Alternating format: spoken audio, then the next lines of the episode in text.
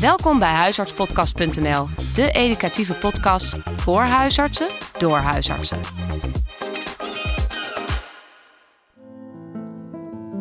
Welkom bij deze podcast. Goed dat je weer luistert. Dit is een podcastserie over suïcidepreventie, gemaakt in samenwerking met 113 Zelfmoordpreventie. Ik ben Femke Veldman, huisarts. Het is een podcast voor patiënten, mantelzorgers, nabestaanden, zorgverleners, maar met name nu gemaakt voor huisartsen die er in hun spreekkamer zoveel mee te maken hebben. De serie bestaat uit vijf delen en we raden je aan om bij deel 1 te beginnen en dan per deel af te luisteren, omdat we ook in die volgorde terugkomen op eerdere podcasts. In deel 1 en 2 vertelden twee mensen over hun niet geslaagde suïcidepoging. Dit is deel 3 en in deze podcast zal Martine Peplenbos ons vertellen over de achtergrondinformatie over suïcide, de cijfers, de risicogroepen en de risicofactoren. Hoe groot is het probleem nou eigenlijk? En wanneer en in welke situatie moeten we er met name op bedacht zijn? Luister mee.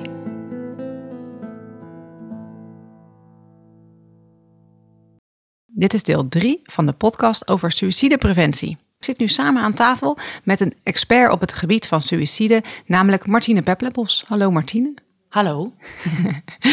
Jij bent kwartiermaker zorg bij 113 Zelfmoordpreventie. En wat is dat eigenlijk, kwartiermaker zorg?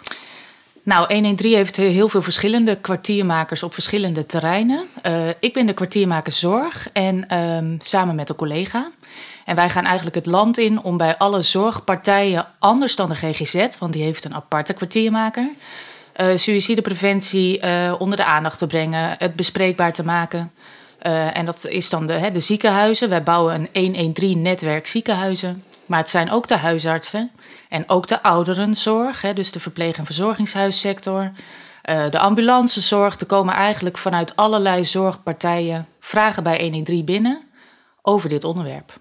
Ja, en dan is jullie doel voorlichting geven. Uh, nou, er is heel veel uh, behoefte aan kennis over dit onderwerp, omdat in scholingen en in opleidingen komt het eigenlijk nauwelijks aan bod. Of één of twee lessen en, en daar blijft het dan bij. Dus er is een heel breed gedragen ja, gevoel van ik weet niet goed wat ik ermee moet. ik heb behoefte aan meer deskundigheid op dit vlak. Ik wil graag geschoold worden in hoe kan ik dat nou signaleren, bespreekbaar maken en hoe doe ik dan zo'n gesprek vervolgens. Um, dus ja, wij, wij gaan eigenlijk het land in om uh, ook die scholing, om, om dat te, te faciliteren en te zorgen dat mensen geschoold worden. Maar überhaupt het onder de aandacht brengen van het onderwerp en de bewustwording creëren, dat is eigenlijk een. Daar begint het eigenlijk mee. Dat mensen zich bewust worden dat iedereen in feite een taak heeft als het over dit onderwerp gaat. Ja, ja. Ja, en dit is deel drie van vijf podcasts. En in deze podcast gaan we het hebben over de omvang van het probleem. Dat gaan we in cijfers weergeven. En vervolgens hebben we het ook over de verschillende risicogroepen en de risicofactoren voor het individu. En laten we eens beginnen met de cijfers. Hoe kan je dit probleem nou weergeven, de omvang daarvan?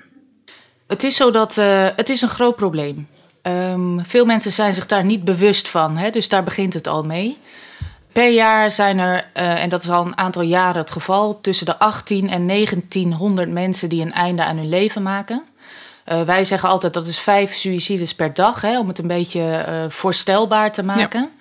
En wat heel belangrijk is om daarbij te zeggen, is dat het drie keer zoveel is dan het aantal verkeersdoden. Zo hé.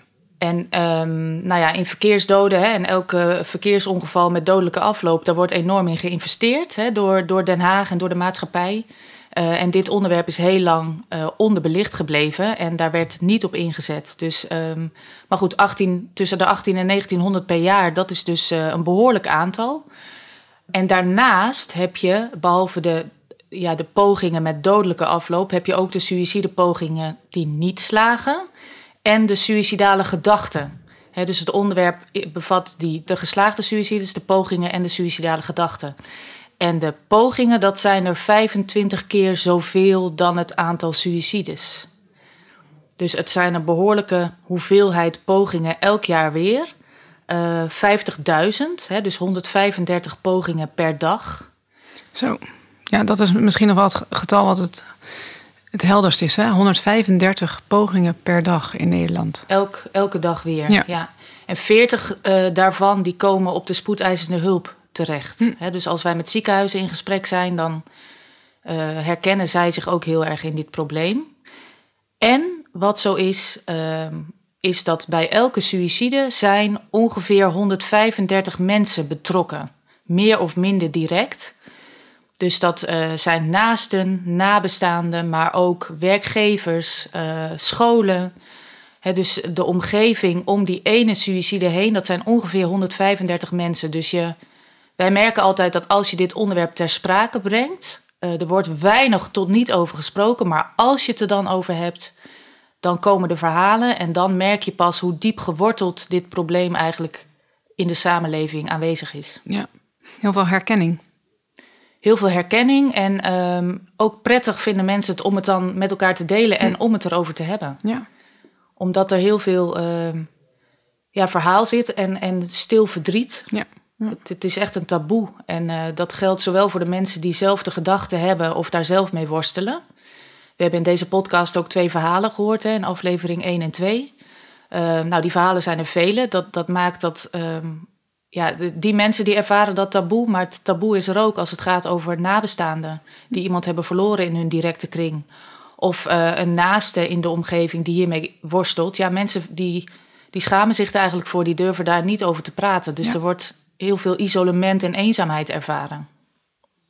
Ja, en deze cijfers die zijn uh, enorm. Uh, is er nog iets aan verandering onderhevig uh, zo door de jaren heen? Wordt het meer, wordt het minder? Nee, we zien eigenlijk dat, ja, het schommelt altijd een beetje natuurlijk, maar die, dit is wel een stabiel cijfer. Hè? Dus die vijf suicides per dag en het aantal pogingen, dat is eigenlijk stabiel. Je weet nooit wat er was geweest als 113 zelfmoordpreventie niet had bestaan. Hè? Dus mensen stellen ons wel eens die vraag van ja, waarom is dat cijfer zo stabiel? Ja, dat weten we natuurlijk hm. niet. Nee, dus dat, dat is niet zo aan verandering onderhevig. Nee. Corona, heeft dat nog iets gedaan? En het aantal suïcides uh, niet zozeer. We hebben sinds uh, de coronacrisis is er een commissie opgericht die echt veel nauwer die cijfers ging monitoren. Omdat wij wel heel veel uh, zorg hebben gehad over wat doet deze periode met het aantal suïcides en, en het aantal pogingen. Maar die cijfers zijn aan zich niet zoveel veranderd. We zien wel dat er een soort verschuiving is en dat de groep uh, 20 tot 30-jarigen, uh, dus de jongvolwassenen, dat daar het cijfer wel wat is toegenomen in de afgelopen tijd. Ja. Dus er is een soort verschuiving in wie dan. Hm. Ja. We hadden het over het aantal suïcides en de suïcidepogingen. Um, uh, de precieze aantallen die zijn in feite onbekend. Uh, die, die suïcides, dat is wel een precies aantal, als in dat wordt geregistreerd door het uh, Centraal Bureau voor de Statistiek elk jaar weer. Maar het is niet altijd even helder wat in de boeken komt als suïcide. want er zijn ja. voorbeelden bekend dat, ja, dat, dat het niet helemaal duidelijk was. En als het niet helemaal duidelijk is, dan komt het soms ook niet in het lijstje van suïcides terecht. Dus het is, ja, die, de aantallen zijn denken wij nog hoger in werkelijkheid dan dat ze op papier zijn. Ja. Ja, sommige zijn natuurlijk wel heel duidelijk suïcide, maar als je het hebt over drugsdoden of zo, dan is dat misschien wel heel lastig. Ongelukken natuurlijk, verkeersongelukken. Ja, ze hanteren dat als echt duidelijk is, hè, door middel van een afscheidsbrief, of er is echt duidelijk dat iemand moedwillig uh, nou ja, een einde aan zijn leven heeft willen maken, dan is het een suïcide. Maar is dat niet helemaal helder, dan kan het zomaar zijn dat het inderdaad anders geregistreerd uh, hm. wordt. Ja. ja. Hoeveel komt hiervan in beeld van tevoren? Het is zo dat uh, van het totale aantal suïcides, hè, dus van die ruim 1800 op jaarbasis, is um, 60% uh, niet in beeld bij de GGZ. Veel mensen denken dat dit probleem vooral te maken heeft met GGZ-patiëntenpopulatie. Uh, dus met psychiatrie. En veel mensen hebben toch een beetje dat beeld van, oh ja, dat, dat, dat gaat over, over GGZ-zorg. Um, maar het is juist zo dat meer dan de helft van, van die hoeveelheid suïcides, dat die dus niet in beeld zijn bij die GGZ.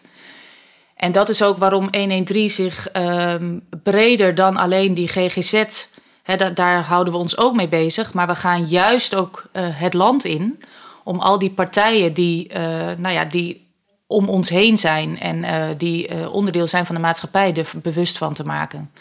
Dus dan gaat het over gemeenten, dan gaat het over uh, schuldhulpverlening, ja, mensen die mensen met financiële problemen helpen, dan gaat het over scholen, dan gaat het over de voetbalvereniging. Um, ja, alle, alle mensen die in contact zijn met mensen, die, Ja. eh, die kunnen hier in feite een rol in vervullen. Je zegt 60% is eh, niet in beeld. Maar is die 40% alleen maar in beeld bij de GGZ of is dat ook huisartsenzorg? Nee, die 40% is echt de GGZ-zorg. Ehm, dus die, daar vallen de huisartsenzorg valt daar niet onder. Nee. Het is wel zo dat ehm, de mensen die suïcide plegen, uiteindelijk, dat, dat eh, meer dan de helft daarvan in de maand daaraan voorafgaand nog bij de huisarts is geweest. En dat dat in veel gevallen niet op die manier besproken is. Ja, dus 50% dat is wel een hoog percentage van de mensen. Maar weten jullie of het eh, dan ook met psychische klachten was dat ze bij de huisarts kwamen? Nee, dat is niet één op één, eh, weten we dat. Ehm, en, en suïcide is sowieso een, een, een opeenstapeling van vele factoren Ja. vaak. Ehm, dus nee, daar kunnen we niks over zeggen. Maar we weten wel uit verhalen eh, hè, dat eh, mensen die bij de huisarts komen, die kunnen zich ook met lichamelijke klachten bijvoorbeeld bij de huisarts komen en uiteindelijk dan toch uit het leven stappen. Ehm, Zo'n cijfer is ook vooral bedoeld om bewustwording te creëren in het, eh, in het feit dat, dus, ehm, nou ja, dat het in veel gevallen dus onderbelicht blijft. Terwijl daar misschien kansen zouden liggen om nou ja, mensen te helpen en ook op die manier eh, eh, ja, zorg te verlenen en daar wat vaker naar te vragen. Ja, dat je als huisarts dat wat beter op je netvlies hebt van... oh, volgens mij zit deze niet zo lekker in zijn wel... en dat je echt even doorvraagt. Ook al Ja. komt iemand met een knieklacht. Ja. Nou ja, om een voorbeeld te geven, hè, we weten de agrarische sector, hè, boeren zijn een risicogroep als het over suïcide gaat. Wij weten ook dat boeren niet zo makkelijk bij de huisarts komen, hè, dat ze überhaupt heel eh, weinig eh, naar, naar de zorg toe gaan. Dus als boeren bij de huisarts komen, dan is er al vaak, eh, nou ja, dan is er heel wat aan de hand, want anders zouden ze er niet zijn. Dus als een boer zich dan open, daar, daar komt met maagklachten bijvoorbeeld, ja, dan, dan zou dat bijna een soort belletje moeten doen rinkelen van, joh, eh, hij, komt hier met maagklachten, maar ziet daar misschien meer achter. Ja. Eh, dus het is, eh, het is natuurlijk nooit eh, eh, een, een vinkenlijstje, maar het gaat meer om van ja, wat zie ik hier, wie heb ik hier voor me? En als daar een soort onderbuikgevoel is van ja, er zou ook meer achter kunnen zitten, dat je dan in ieder geval je realiseert dat, eh, nou ja, dat het wellicht ook zo kan zijn dat iemand eh, met suïcidale gedachten eh kampt. Ja, ik, eh, de huisarts in mij die zegt dan direct van ja, eh, er komen heel veel eh, bij mij boeren met klachtjes op het spreekuur. die ik ja, niet allemaal natuurlijk kan navragen. Maar ik begrijp wel dat je zegt, ja, let erop, denk eraan, onderbuiksgevoel. als je twijfelt, vraag dan door. Dat is het, dat is het. Ja. Ja, dan proberen we eigenlijk dat onderbuiksgevoel een beetje eh, ook, hand, ook handvatten te geven, namen te geven. eh, door risicogroepen en risicofactoren te benoemen. Laten we eens beginnen bij de risicogroepen. Je hebt er al een genoemd, de agrariërs. Maar wat zijn nog meer risicogroepen? Nou, de allergrootste risicogroep eh, zijn mannen van middelbare leeftijd. Dus meer dan de helft van het aantal suïcides is man van middelbare leeftijd. Mannen plegen twee keer zo vaak suïcide dan vrouwen. Een andere risicogroep voor de huisarts, ook goed om te weten, is mensen die eerder een suïcidepoging hebben gedaan. Een eerdere poging, als iemand een keertje al over die grens gegaan is, is, eh, is, ja, is eigenlijk een soort voorspeller voor herhaling. Dus dat is een groep eh, die goed is om je te realiseren. Eh, de agrariër had ik al genoemd. Hè. Dat is binnen die groep mannen van middelbare leeftijd een specifieke risicogroep eigenlijk. En jongeren zijn in, de, in cijfer niet de grootste groep, maar daar is wel een enorme impact Ja. als het eh, daar speelt. En nabestaanden eh, hebben een verhoogde kans om suïcidale gedachten te ontwikkelen. Eh, want nabestaanden hebben vaak hele complexe gevoelens. eh, blijven vaak achter met enorm schuldgevoel. Had ik het moeten zien? Wat had ik anders moeten doen? Eh, schaamte, er wordt weinig over gesproken. Het taboe is overal en ook eh, hier. Dus mensen blijven heel erg met die gevoelens eh, zitten. En er wordt na verloop van tijd heel weinig naar gevraagd of helemaal niet. Eh, en dat maakt dat, ehm, nou ja, dat complexe rouw bij deze groep nabestaanden, eh, dat- dat op de loer ligt. En dat zij ook zelf te maken krijgen met het ontstaan van suïcidale gedachten, suïcidaliteit. En deze groep komt ook in, in een volgende aflevering nog uitgebreider te sprake. Dat zal aflevering 5 zijn. Eh, gaat specifiek over eh, nazorg en eh, naasten en nabestaanden. En de LHBTIQ-gemeenschap. Dat is ook een risicogroep, komt het vaker voor. Hoe, hoe zou je die verschillende risicogroepen kunnen verklaren? Um, mannen, waarom is dat nou een risicogroep? Nou, mannen zijn, uh, daar spelen een aantal factoren een rol, waardoor uh, ja, zij gevoeliger zijn eigenlijk voor, uh, voor dit probleem. Mannen die praten niet zo makkelijk. Vrouwen die, die praten meteen, maar mannen die dragen het meer in zichzelf hm. en, en grijpen bijvoorbeeld eerder naar alcohol of andere manieren om, om hun gevoelens te, te uiten. Of verstoppen. Of verstoppen. Ja. En mannen die zitten vaak zo in elkaar van ik los, ik los het zelf wel op. Ik, ik voel wel dat er iets niet oké is, maar ik stroop mijn mouwen wat op en hm. ik, ga, ik ga door. Uh, en het komt wel weer goed. Hè, maar soms komt het niet goed. Hulpvragen is voor mannen vaak uh, nou ja, echt een drempel om dat te doen. En dat heeft te maken toch wel misschien wel met een soort ouderwetsig idee van mannen die, uh, nou ja, die durven zich of willen zich niet kwetsbaar opstellen. En hebben het gevoel van ja, ik, ik moet mijn eigen problemen gewoon, dat, dat moet ik toch gewoon kunnen. Ja. Dus er is veel schaamte als het gaat over uh, psychische kwetsbaarheid of niet lekker in je vel zitten. Daar hebben mannen over het algemeen meer last van dan vrouwen. Hm. Ja, en dan is dit ook hetzelfde bij uh, agrariërs, kan ik me zo voorstellen? Ja, nou, agrariërs zitten wel, um, zijn een soort van bijzondere groep. Um, en dat heeft ermee te maken, het is nu natuurlijk heel actueel, hè, de agrarische sector en alles wat er speelt. Absoluut, nou ja, ja. De stikstofcrisis uh, kennen we natuurlijk allemaal. Maar er zijn de laatste jaren al allerlei uh, nou ja, politieke, maatschappelijke beslissingen genomen die invloed hebben op de agrarische sector. En wat bij agrarisch het geval is, is dat um, al die beslissingen en, en die, het effect daarvan op hun boerenbedrijf is heel groot. Want het gaat niet alleen over hun baan, hun eigen baan als boer. Maar er zit een hele familie omheen. Hè? Dus het gaat vaak gaat zo'n bedrijf van generatie op generatie. Hm. En uh, heeft het dus niet alleen effect op het eigen werk, maar ook op het werk van wellicht een zoon die de boerderij wil overnemen. Maar ook loyaliteit richting de vader die ooit het bedrijf begonnen is, of opa wellicht. Uh, dus daar zit in, in dat soort gezinsconstructies, familieconstructies een ingewikkeldheid. En uh, mensen wonen vaak allemaal op datzelfde erf. Hè, dus als er, zoals nu, hè, de stikstofcrisis, dan moeten bedrijven stoppen. Dat wordt vanuit Den Haag gezegd. Ja, dan ontstaat het gevoel van: oké, okay, maar ik, ik kan niet zomaar met deze baan stop, stoppen. Want ik uh, ben al jarenlang boer en mijn opa was het al en mijn vader ook weer. Ik ken niet anders dan. Ja. Ik ken niet anders dan. En ik woon op dit erf en daar wonen mensen al uh, jarenlang. Um, en mijn hele sociale leven is agrariër. Agrarische sector, de buurtschap. Hm, hm. Het is een beetje bestaansrecht eigenlijk. Ja, ja, het is bestaansrecht. En uh, er is heel veel in deze tijd veel uh, toekomst, hè, onzekerheid over wat is eigenlijk mijn toekomst. Hm. Maar ook het gevoel van wat kan ik anders dan wat ik nu doe. Ja. Want ik heb nooit over andere mogelijkheden nagedacht, omdat ik uh, nou ja, vanaf het begin al duidelijk was dat ik de boerderij ging overnemen. En eenzaamheid is bij agrariërs ook nog een. een um, het gebeurt allemaal op dat boerenerf. Um, en er spelen ook belangen. He, dus uh, de boer die woont daar op zijn erf. En de buren, dat zijn in feite ook een soort ja, concurrenten, zou je kunnen ja. zeggen. He, dus er is veel, uh, uh, hè, naast dat, dat mannen het vaak en boeren nogal vaak mannen zijn, uh, het ingewikkeld vinden om, om zich kwetsbaar op te stellen, is er ook nou ja, vaak eenzaamheid op dat boerenerf en, en een soort van geïsoleerd bestaan. Ja, dus allemaal verschillende factoren. Ja. En de LHBTIQ plus community, um, ja, dat, dat is ook bekend. Heb je daar nog meer over te vertellen? mensen die daarmee worstelen, die, uh, die voelen zich, uh, hey, je voldoet niet aan de norm. En in sommige gemeenschappen of sommige omgevingen is dat, uh, is dat iets waar, waar mensen heel geïsoleerd mee kunnen worstelen.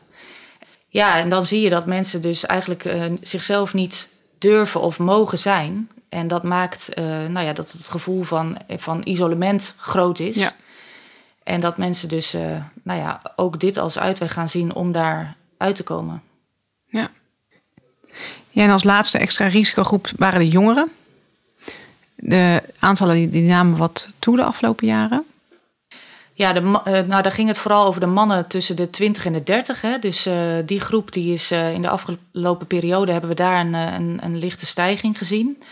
Maar sinds corona, maar in, in het algemeen, hè, in, in de huidige tijd, is, zien we dat mentale problematiek bij jongeren nou ja, geregeld voorkomt dat jongeren toch wel worstelen met, uh, nou ja, met hoge druk van, van de omgeving, met sociale media, met het willen voldoen aan het plaatje. Want ja, er wordt natuurlijk op die sociale media van alles gedeeld waar, waar jongeren gevoelig voor zijn. Dus um, er is veel waar, waar, ja, in de omgeving van jongeren wat maakt dat, nou ja, dat jongeren het niet altijd even makkelijk hebben. Ja, dat het een lastige tijd is. Ja, ja dat geloof ik direct. Ja. Ja, en dan naast deze risicogroepen zijn er ook individuele risicofactoren te benoemen. Ja, we hebben er al een paar genoemd, maar kunnen we die toch eens even op een rijtje zetten? Ja, het, het is dus een opeenstapeling vaak. Um, verlieservaringen zijn, uh, zien we veel. Hè? Dus mensen die door suïcide om het leven komen, hebben veel te maken met verlies gehad. Um, en dat kan zijn, dat, dat brengt ook meteen die risicofactoren met zich mee. Dan gaat het bijvoorbeeld over verlies van baan voor mannen. Hè. De, als mannen hun baan verliezen, is dat echt een. Uh, dat doet iets met het zelfvertrouwen van mannen. Daarmee gepaard gaan ook vaak eh, de toename van financiële problemen, financiële onzekerheid. Uh, en dan zie je dat dat uh, een soort sneeuwbaleffect met zich meebrengt. Hè? Dat het dan relationeel gezien minder goed gaat. Dus, maar het kan ook zijn verlies van gezondheid bijvoorbeeld. Hè? Mensen die het gevoel hebben dat, er, dat ze de regie over hun leven verliezen. Zeker in deze tijd, hè, met de hogere energiekosten, uh, hogere energieprijzen, de gasprijzen. Eh, nou ja, en alles wat er speelt, is de financiële problematiek uh, een hele belangrijke risicofactor waar wij vanuit 113 uh, actief mee bezig zijn. Om uh, mensen in de omgeving van mensen met financiële problemen meer alert te maken van realiseer je wat het met je doet als jij financiële stress hebt en dat duurt lang. En een beetje uitzichtloos ook. Ja, en als die uitzichtloosheid speelt en uh, mensen hebben heel lang nou ja, die, die financiële zorgen, hè, dan zien we eigenlijk dezelfde kenmerken als die je ziet bij suicidaliteit. Dat het, uh, dat het nou ja, in de hersenen, uh, mensen die raken in een soort tunnel of in een fuik, hoe we dat noemen omdat um, ze raken eigenlijk de regie over hun eigen leven kwijt. He, want door die financiële problemen komen er, nou ja, komen er andere problemen bij. Mensen gaan gaten vullen, he, het ene gat met het andere vullen. En hm. mensen belanden eigenlijk steeds verder in die stress. Hm. En gaan dan ook uh, kortzichtige beslissingen nemen eigenlijk. Als voorbeeld, hè, als jij financiële problemen hebt... en uh, volgende week gaat jouw dochter op schoolreisje... dan is dat voor jou op dat moment het allerbelangrijkst. Dus als je dan bij een financiële hulpverlener zit, iemand die in de schuldhulpverlening werkt, die is bezig met het oplossen van die financiële problemen. Maar uh, het feit dat je dochter niet uh, op schoolreis kan, daar, daar wil jij op dat moment aan werken. Dus er is veel spraakverwarring en financiële problemen is echt een, een belangrijke risicofactor voor het ontstaan van suïcidale gedachten. Ja. Dat is dus ook voor de huisarts goed om te weten, hè, dat, dat financiële problemen een nou ja, dat dat zoveel met mensen doet dat ze zich, uh, nou ja, dat, dat ze op een gegeven moment geen uitweg meer kunnen zien. Ja. Omdat het vaak gepaard gaat met allerlei problemen die daarmee samenhangen. Ja. En dan kan het zo zijn dat iemand uh, nou ja, volledig die regie uh, kwijtraakt en in een piekerstatus uh, belandt in, in alle isolement. Dus als iemand, als je weet als huisarts dat iemand het financieel heel zwaar heeft, nou ja, dat zijn tegenwoordig best wel veel mensen. Ja, nou, Dan is dat wel iets wat uh, nou ja, goed is om je in ieder geval bewust van te zijn. Ja. Heb je daar ook cijfers van? Hoeveel vaker het dan voorkomt bij dat soort groepen? Nou, we zien dat mensen met een arbeidsongeschiktheidsuitkering bijvoorbeeld uh, vijf, vijf keer vaker suïcide plegen. Hm. Dus als mensen niet aan het werk zijn, om welke reden dan ook, dan is dat, een, uh, nou, dat, is dat ook een risicofactor. Ja. Ja, en of het dan lichamelijk is of geestelijk of financieel, dat is natuurlijk onbekend. Maar uh, in ieder geval is het vijf keer vaker. Dat is flink. Ja. Zijn er dan nog meer risicofactoren? Nou, een, een, een hele. Wat echt. Uh, uh, nou ja, een, belangrijk is, is als mensen uh, zich geïsoleerd voelen, in, in eenzaamheid verkeren en, en geen verbinding voelen met hun omgeving, dan is dat, een, dan is dat iets wat, wat enorm risicovol is omdat uh, zeker als mensen suïcidale gedachten hebben, dat is al iets waar niet over gepraat wordt, omdat mensen zich daarvoor schamen vaak. Mensen die, die proberen het zelf op te lossen, maar het is niet op te lossen. Mensen gaan vaak slechter slapen, piekeren.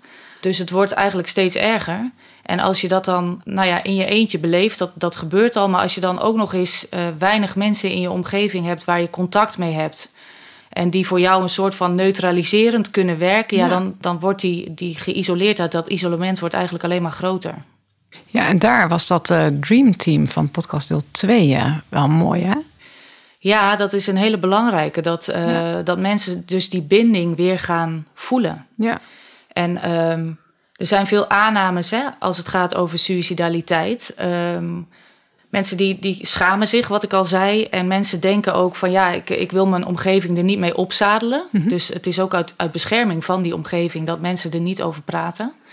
Um, maar het is natuurlijk, mensen die hebben allerlei verkeerde gedachten eigenlijk. Want uh, de omgeving vindt het natuurlijk belangrijk hoe jij je voelt. Hè? Zeker je, je naaste. Maar mensen gaan dat heel verkeer, verkeerd inschatten en zien. En um, ja, dan, is het, dan kun je als huisarts daarin bijna een soort van meedenken van joh, maar uh, wie zijn dan belangrijk in jouw leven en zullen we die hierbij betrekken? Hè? Wat jij nu allemaal in jezelf bedenkt, het is goed om, uh, om dat breder te delen. En dat dream team waar uh, Klaas-Jan het over had, ja, dat is dan ook voor Klaas-Jan in dat geval heel helpend geweest om, om die omgeving erbij te betrekken. Ja, je hebt het nu over een aanname vanuit de patiënt zelf.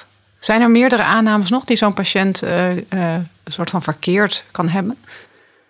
Dingen als uh, de omgeving is beter af zonder mij. Hè. Ik ben anderen alleen maar tot last. Um, ik, ja, mensen die, die, die vinden het alleen maar prettig als ik uit het leven stap. Want ja, dan, hebben ze ook, dan hebben ze niks meer met me te maken. Dan hoeven ze zich ook niet meer druk om mij te maken. Dat zijn dingen die bij, bij de patiënt zelf nou ja, heel overheersend kunnen zijn in de gedachten. Maar er zijn ook veel aannames uh, überhaupt over uh, suïcide. Een van de meest hardnekkige is eigenlijk dat, je, uh, dat mensen het gevoel hebben dat ze een ander op ideeën brengen. Als ze suïcide bespreekbaar maken of daarover beginnen. Dan hebben mensen het gevoel van ja, dan breng ik die ander misschien wel op een idee. En dan gaat die ander het misschien juist wel doen. Maak ik het alleen maar erger. Ja, dat is bewezen niet zo. Nee, het is absoluut niet het geval. Uh, mensen vinden het alleen maar heel fijn als je ernaar vraagt. Hè. Dus ook voor de huisartsen, de luisteraars. Het is alleen maar heel prettig als uh, patiënten die vraag krijgen. Um, want als het niet zo is, zullen mensen uh, reageren met ja, nee, nee, dat niet. Um, en als het wel zo is, dan is het juist heel helpend, omdat het iemand uit die eenzaamheid haalt en uit dat isolement. En je schept eigenlijk de ruimte om, nou ja, om, om het verhaal te hebben en om het er eens om er eens bij stil te staan van wat betekent dat dan en hoe, hoe, ziet, hoe ziet dat eruit voor jou? Dus wij visualiseren het vaak met een te strak uh, opgeblazen ballon. Dat als je het gaat bespreken, dat die ballon dan langzamerhand min, minder op spanning komt, omdat mensen de ruimte voelen om uh, hun verhaal te delen. Dus het is eigenlijk de ultieme vorm van erkenning op dat moment van waar de ander uh, mee bezig is in zijn hoofd. En dat sluit ook echt heel mooi aan bij wat Klaas Jan ook zei. Uh, um, dat uh, hij, hij, hij zag het zelf helemaal niet meer. Dus als er dan, dan toch die vraag wordt gesteld en nog een keer in het consult daar, daarna, dan zou dit daar toch meer in gedeeld hebben en niet alleen hebben gestaan met die gedachten. Ja. Want ja, het is natuurlijk een hele eenzame gedachte dan, als je dat met niemand deelt en, en jij zit helemaal midden in die diepe pijn. Ja, en het is ook iets wat, uh, nou ja, wat, wat vaak een periode is. En door slapeloosheid en, en uh, ja, echt het, het, hele alleen met, met die gedachten. Um, en, en als daar dan niet naar gevraagd wordt, wordt het eigenlijk alleen maar erger. Hm. Terwijl uh, als daar wel ruimte ge gecreëerd wordt, dan is dat alleen al zo helpend voor de ander. Ja.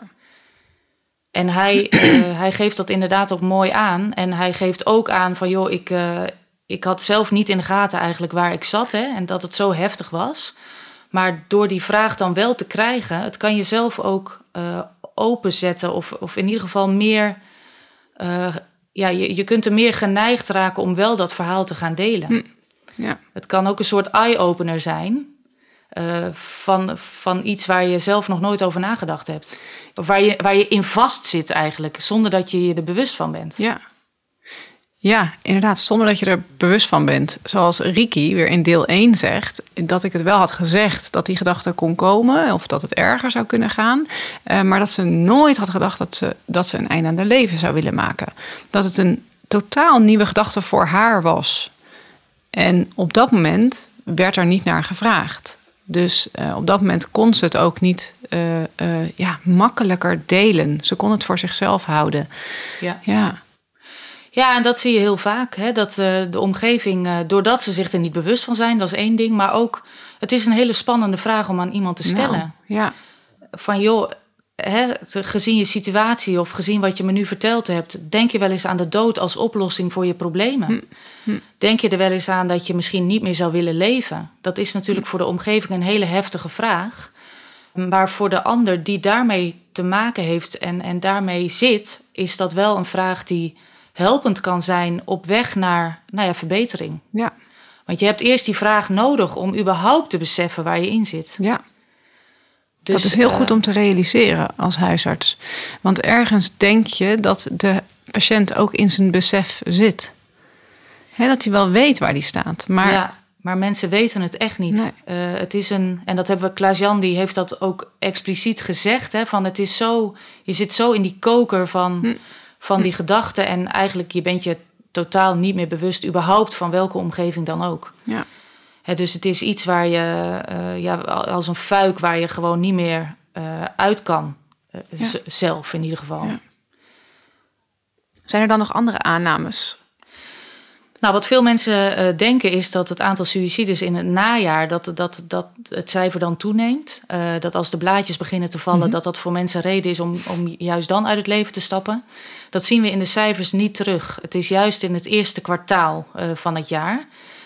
Vaak, hè, dat horen we van mensen die een poging hebben gedaan en dat kunnen navertellen, is juist die eerste fase eh, en, en het ontstaan van de lente weer een bevestiging van oké, okay, iedereen die wordt blij want de zon schijnt en voor mij is het weer niet uh, Ja, het ja. geval. Ja. Dus in, um, nou ja, om je daar bewust van te zijn dat als iemand niet goed in zijn vel zit, uh, hè, dan is juist die eerste periode in het nieuwe jaar Ja. een periode om extra alert te zijn. Ja. Nou, en wat een, uh, wat een ander belangrijk iets is, is dat uh, je suïcidale uitingen altijd serieus moet nemen. Veel mensen die zeggen wel eens van ja, als iemand het zegt dat hij het gaat doen, doen ze het toch niet. Dat is niet het geval. Je weet het nooit zeker. Dus als er uitingen worden gedaan die uh, nou ja, risicovol zouden kunnen zijn, is het altijd belangrijk om het gesprek aan te gaan en door te vragen. Wat bedoel je daar precies mee? Uh, vertel eens, wat gaat er in je hoofd om? Dus altijd nooit uh, genoegen nemen met, met een ja of een nee, maar altijd dat doorvragen en alles serieus nemen. Ja. Ja, dan is dit het einde van deze uh, podcast over hè, de risicofactoren, de risicogroepen, de cijfers rondom suïcide. En dan zullen we in podcast deel 4, dan gaan we met een psychiater en twee huisartsen bespreken hoe nou zo'n proces van suicidaliteit eruit kan zien. Wat zijn de signalen om op te letten? En wat, ja, hoe ga je dat nou, dat gesprek aan over suicidale gedachten? Dat zullen we ook aan de hand van die twee casus doen, die al uh, in deel 1 en deel 2 ter sprake zijn gekomen.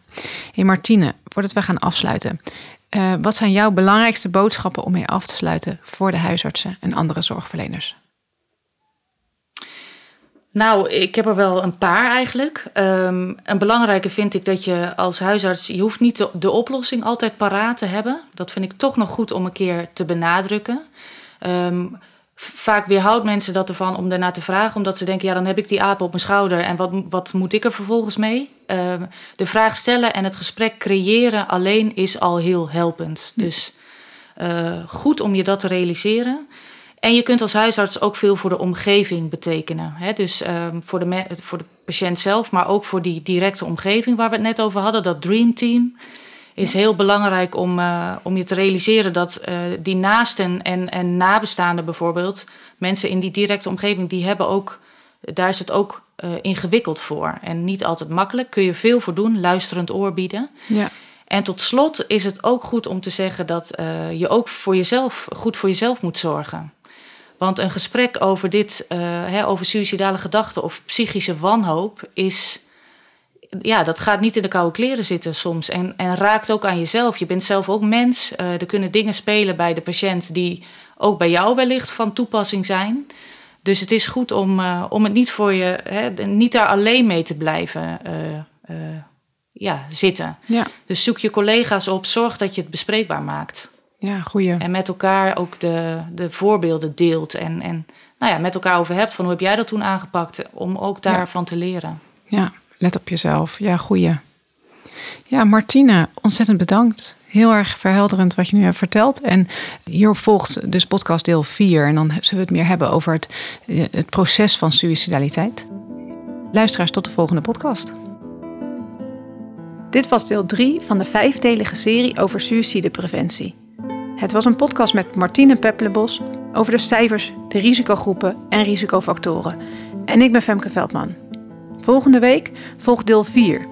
Daarin zal ik aan tafel zitten met twee huisartsen, Martin Beres en Ellen Kersenboom. En ook met psychiater Agnes de Groot.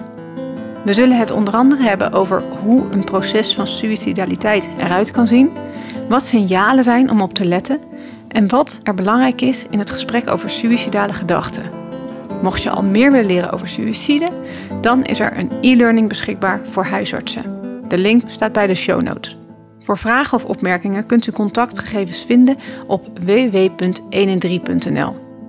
Denk je zelf aan zelfmoord? 113 en je huisarts zijn er voor je. Je kunt geheel anoniem met 113 contact opnemen. Kan je met hen bellen of met hen chatten op het gratis nummer 0900 0113 en er kan gechat worden op de website www.113.nl. Bedankt voor het luisteren en tot volgende week.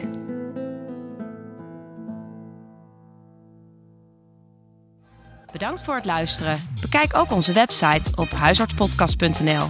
Voor vragen of suggesties kun je mailen naar huisartspodcast.gmail.com.